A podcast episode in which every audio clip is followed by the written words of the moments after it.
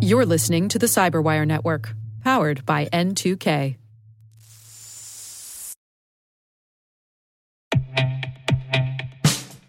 And now, a message from Cyberbit. Mastering cybersecurity is like mastering a sport. You build muscle memory through rigorous practice, then you train as a team to foster cohesion while operating under pressure. Like athletes, cybersecurity professionals thrive on hands on simulation. But traditional courses, certifications, and open source labs won't build you a winning team. You need Cyberbit.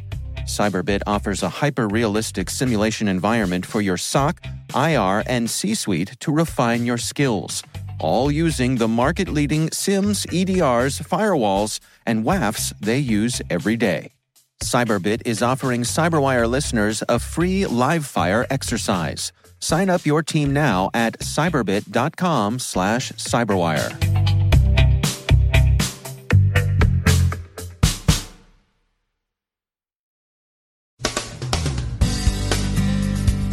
Magecart Group 5 is linked to the Carbanak gang.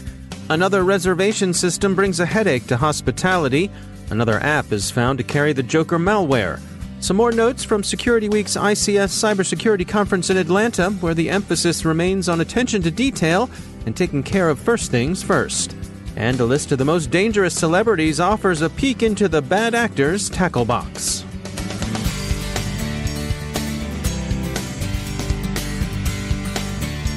From the CyberWire studios at Data Tribe, I'm Dave Bittner with your CyberWire summary for Wednesday, October 23, 2019.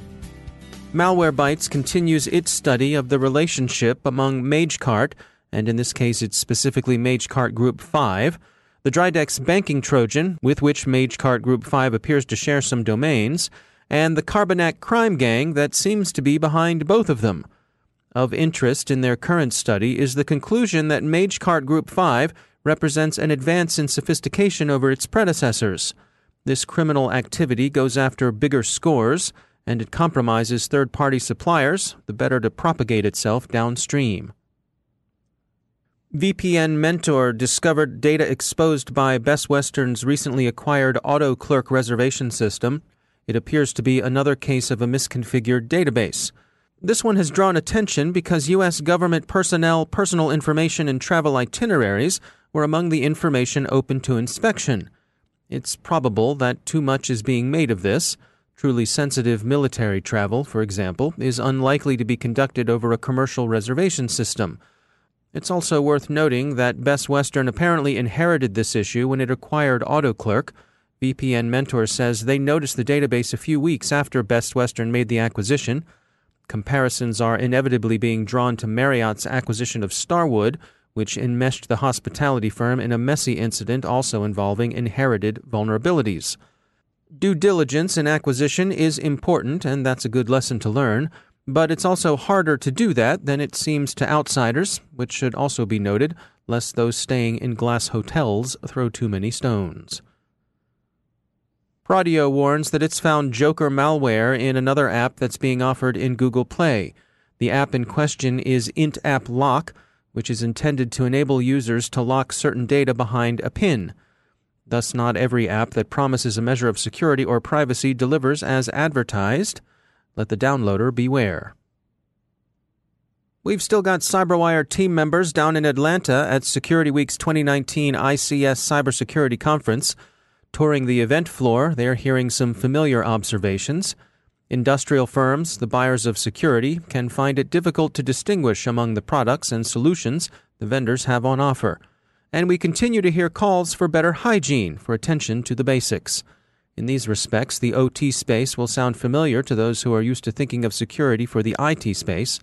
Several of the lessons Thomas Pope of Dragos drew in his presentation this morning were of that variety. He advised his session on the importance of locking down permissions and that being able to see and understand data in the systems are paramount. He also urged the importance of harmonizing traditional IT and process data. Several presentations have made similar points.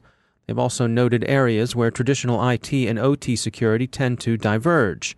Where the differences emerge are the points where industrial systems raise issues of safety and where matters of process integrity become matters of physics as operators concern themselves in particular with issues of sensor reliability and with the ways in which manual recovery may itself be rendered problematic.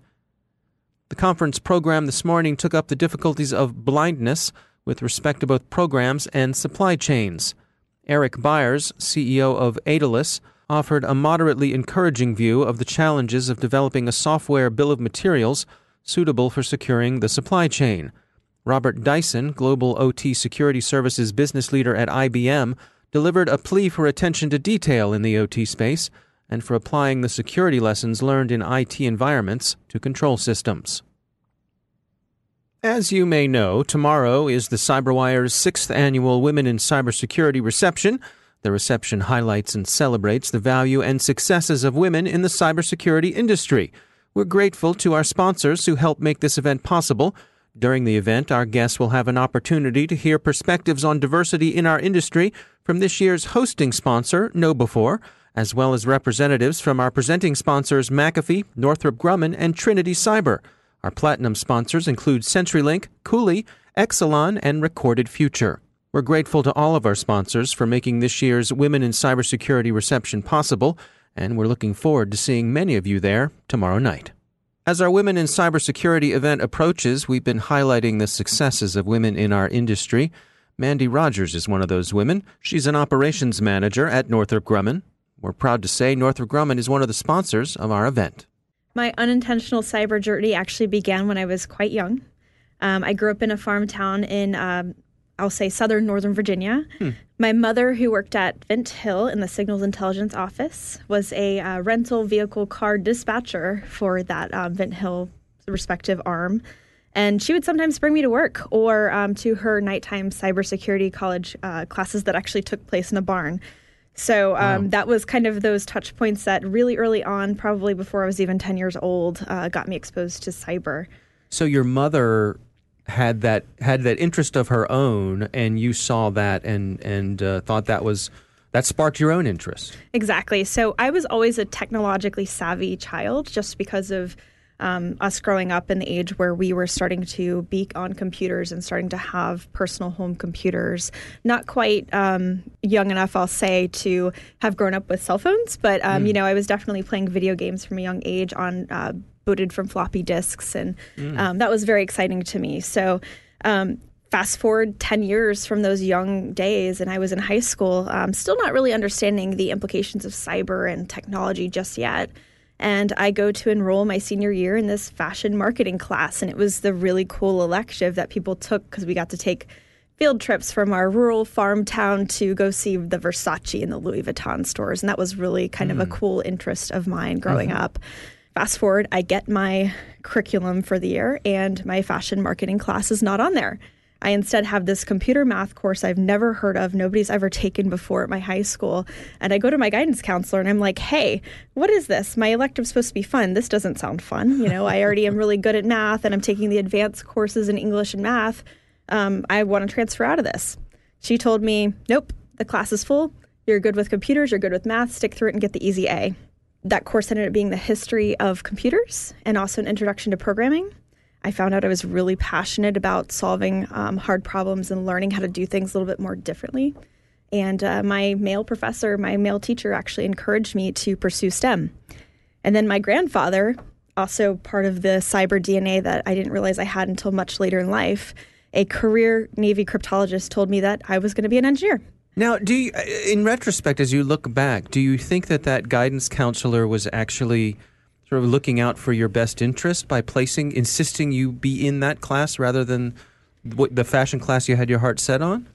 Absolutely. I think that um, there are a couple pivotal points in my life, and that might have been one of them. Actually, it definitely was one of them. Um, where someone nudged me to go into an area that I wasn't really familiar with, or what the the grander impact really had on my life. Had I not taken that class, I wouldn't even know what an engineer looked like or what they did. Hmm. I wouldn't even know what computer programming really was, despite growing up in the days where we all had MySpace pages and we were coding in HTML and didn't even know it, right? Hmm. So um, it was really curious to be able to take that non traditional path and have those people who intentionally engaged in my career. So you you finish up school and you head off into the workforce. Where did you begin there? I was lucky enough to have multiple internships, one of which was with Northrop Grumman, where I worked as a software engineer um, in the intelligence domain. So I was able to firsthand, very early in my career, um, get that experience and that exposure into what it means to support mission very early on and how I can translate my technical skills to the workforce and mission. Um, in the past 10 years since uh, joining as an intern, Northrop Grumman has offered me opportunities to be a software engineer, test engineer, um, a program manager in cyber analytics, as well as even an innovator, right? My job coming into work every day was to innovate and look at how we do things a little bit differently. Hmm. Currently, I'm an operations manager, and that means that I support our, our gigantic uh, portfolio of amazing talent on anything strategic and tactical around people and performance. And that includes helping our cyber workforce think about things a little bit differently on how we recruit and retain our talent. That's that's interesting to me that in a in a environment where you hear of people hopping from company to company a lot, that Northrop Grumman has provided you the opportunities within to stay there, to feel challenged, to have new opportunities for growth, and and uh, you've been there, you say, around a decade. Mm-hmm. Yeah. So, um, I mean, it's no secret, Dave, that there's a huge shortage of cybersecurity talent within um, within our country and even globally. By 2021, the estimates at, at a global scale is that we'll have a 3.5 million um, role shortage, people shortage um, of talent to be able to help us tra- tackle our nation's hardest problems. The greatest thing about Northrop Grumman is that we do have this big portfolio of really exciting domains that we support, and cyber is really at the heart of all of that. Hmm. Some of the really great things we're doing is to help bring in people who may not have a cyber background and ha- help upskill them if they're curious about the domain or if they feel that they might need it to help support their their job. We have an in-house cyber academy that helps upskill our talent and brings in some of the professionals who live in this world and are constantly upping their game to help us help our talent um, really bring bring it up that skill set. So, about four years into my career, I really enjoyed mentoring, and I took on a young male mentee fresh out of college. And we were working together day in, day out, trying to help um, show him how we utilize technology in, in, in support of mission. And he actually stopped me one day and said, Hey, look, you're capable. I think you need to look up this thing called imposter syndrome. You're hmm. here, you're amazing, you're competent, you're intelligent. And that was really a pivotal moment because I realized that I was capable, but I was too scared sometimes to raise my hand. And sometimes the mentee is the one that's bringing out that confidence, right, and trying to build up our confidence um, hmm. and, and reflecting on that. So I, that was really interesting. And I think that um, men and just everyone in general trying to figure out where we can build up confidence and maybe are hesitant in scientists and engineers is an important factor of us trying to build a more robust and diverse workforce. That's Mandy Rogers from Northrop Grumman. And again, we are grateful for Northrop Grumman's sponsorship of our Women in Cybersecurity reception. And finally, are you a fan of celebrity news? You know who you are. Anywho, McAfee has offered its annual study of the most dangerous celebrities to search for online, the ones the Google turns up results that are likeliest to send the curious over to questionable sites. This year, the shiniest lure in the hacker's tackle box is Alexis Bledel, formerly of the Gilmore Girls, now of The Handmaid's Tale.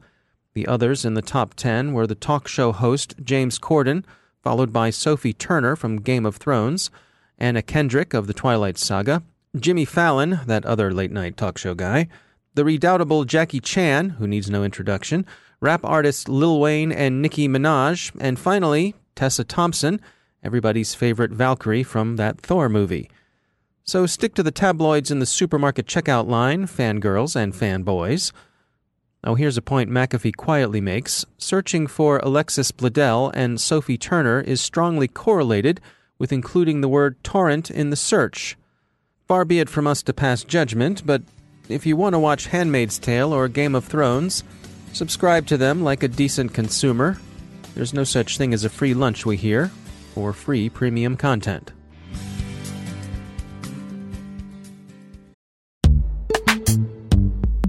Every day, your IAM tech debt grows. Your multi generational services struggle to work together.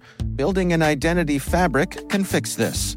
It makes all your identity tooling stronger and allows you to connect any app to any service you want to use with zero coding, zero maintenance, and zero app downtime. Strata's identity orchestration platform separates the identity logic from your applications so you can optimize existing IAM tools and manage them in a single control plane. Now, every vendor, standard, and architecture work together. In short, building your identity fabric means you can secure your non standard apps keep your complex access policies, retire outdated IDPs, and modernize in record time. So build your fabric with Strata Identity and get rid of tech debt for good. Visit strata.io slash cyberwire, share your identity priorities, and receive a pair of AirPods Pro. Offer valid for organizations over 5,000 employees. Connect today at strata.io slash cyberwire.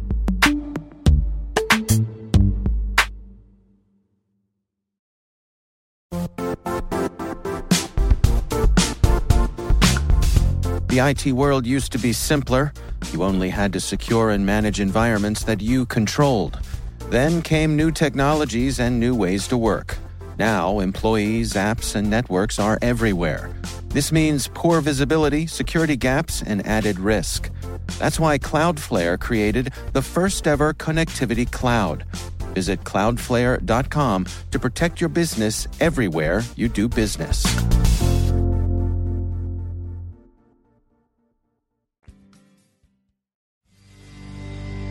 And I'm pleased to be joined once again by Ben Yelin. He's the Program Director for Public Policy and External Affairs at the University of Maryland Center for Health and Homeland Security.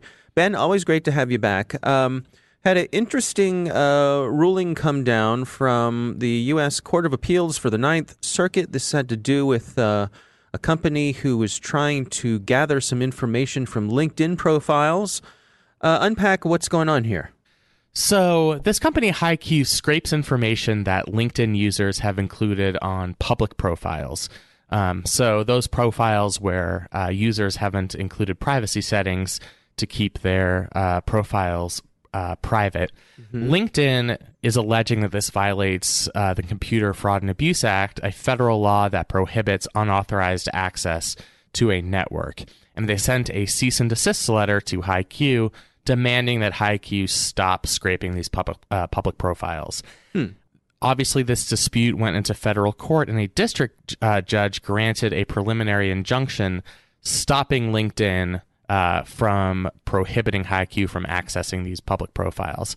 Hmm. So I think it merits a little bit of background as to what a court considers when uh, it grants a preliminary injunction. Mm-hmm. So the main per- the main prong of that test for our purposes is there has to be a substantial likelihood of success on the merits of the case. Um, and I'm going to get to that in a moment because I think LinkedIn's case is is rather weak. Um, but another key prong of that test is that hiQ would face irreparable harm uh, if the injunction is not granted.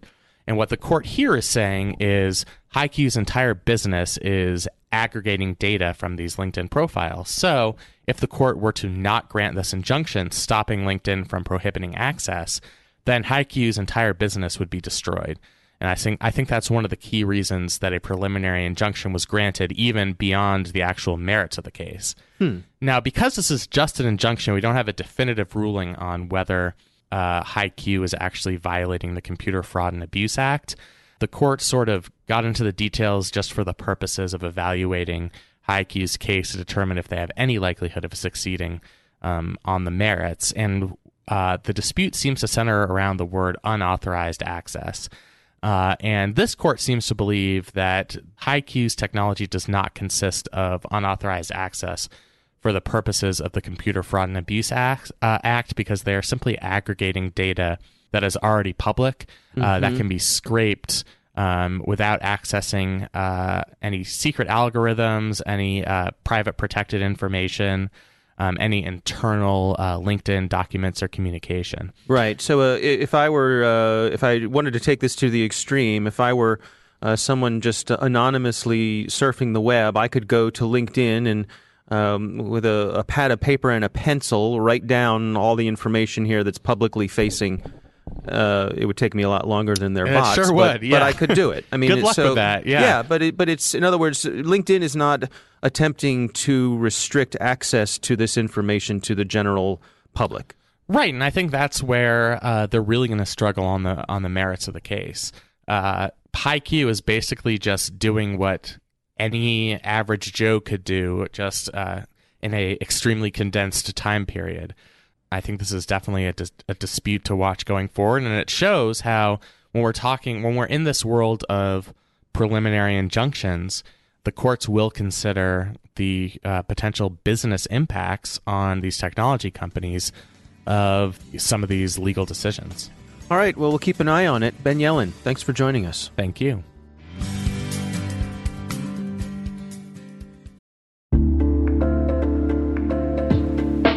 Are lengthy security reviews pulling attention away from your security program? With the largest network of trust centers, Vanta can help you streamline security reviews to win customer trust, save time, and close deals fast. Proactively demonstrate security by showcasing key resources like your SOC 2 or ISO 27001 and provide real time evidence for passing controls. And when a security questionnaire is required, Vanta takes the first pass for you. Visit vanta.com slash cyber to take a self-serve tour. That's vanta.com slash cyber.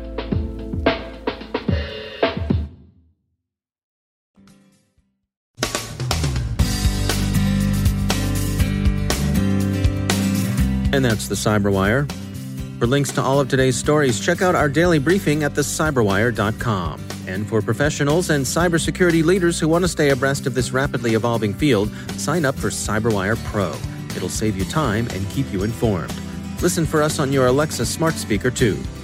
The Cyberwire podcast is proudly produced in Maryland out of the startup studios of Data Tribe, where they're co building the next generation of cybersecurity teams and technologies. Our amazing Cyberwire team is Elliot Peltzman, Puru Prakash, Stefan Vaziri, Kelsey Bond, Tim Nodar, Joe Carrigan, Carole Theriault, Ben Yelin, Nick Veliky, Gina Johnson, Bennett Moe, Chris Russell, John Petrick, Jennifer Eiben, Rick Howard, Peter Kilpie, and I'm Dave Bittner. Thanks for listening. We'll see you back here tomorrow.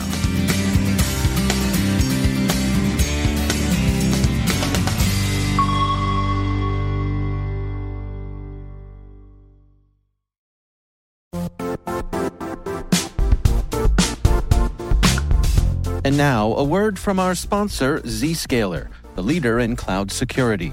Cyber attackers are using AI in creative ways to compromise users and breach organizations.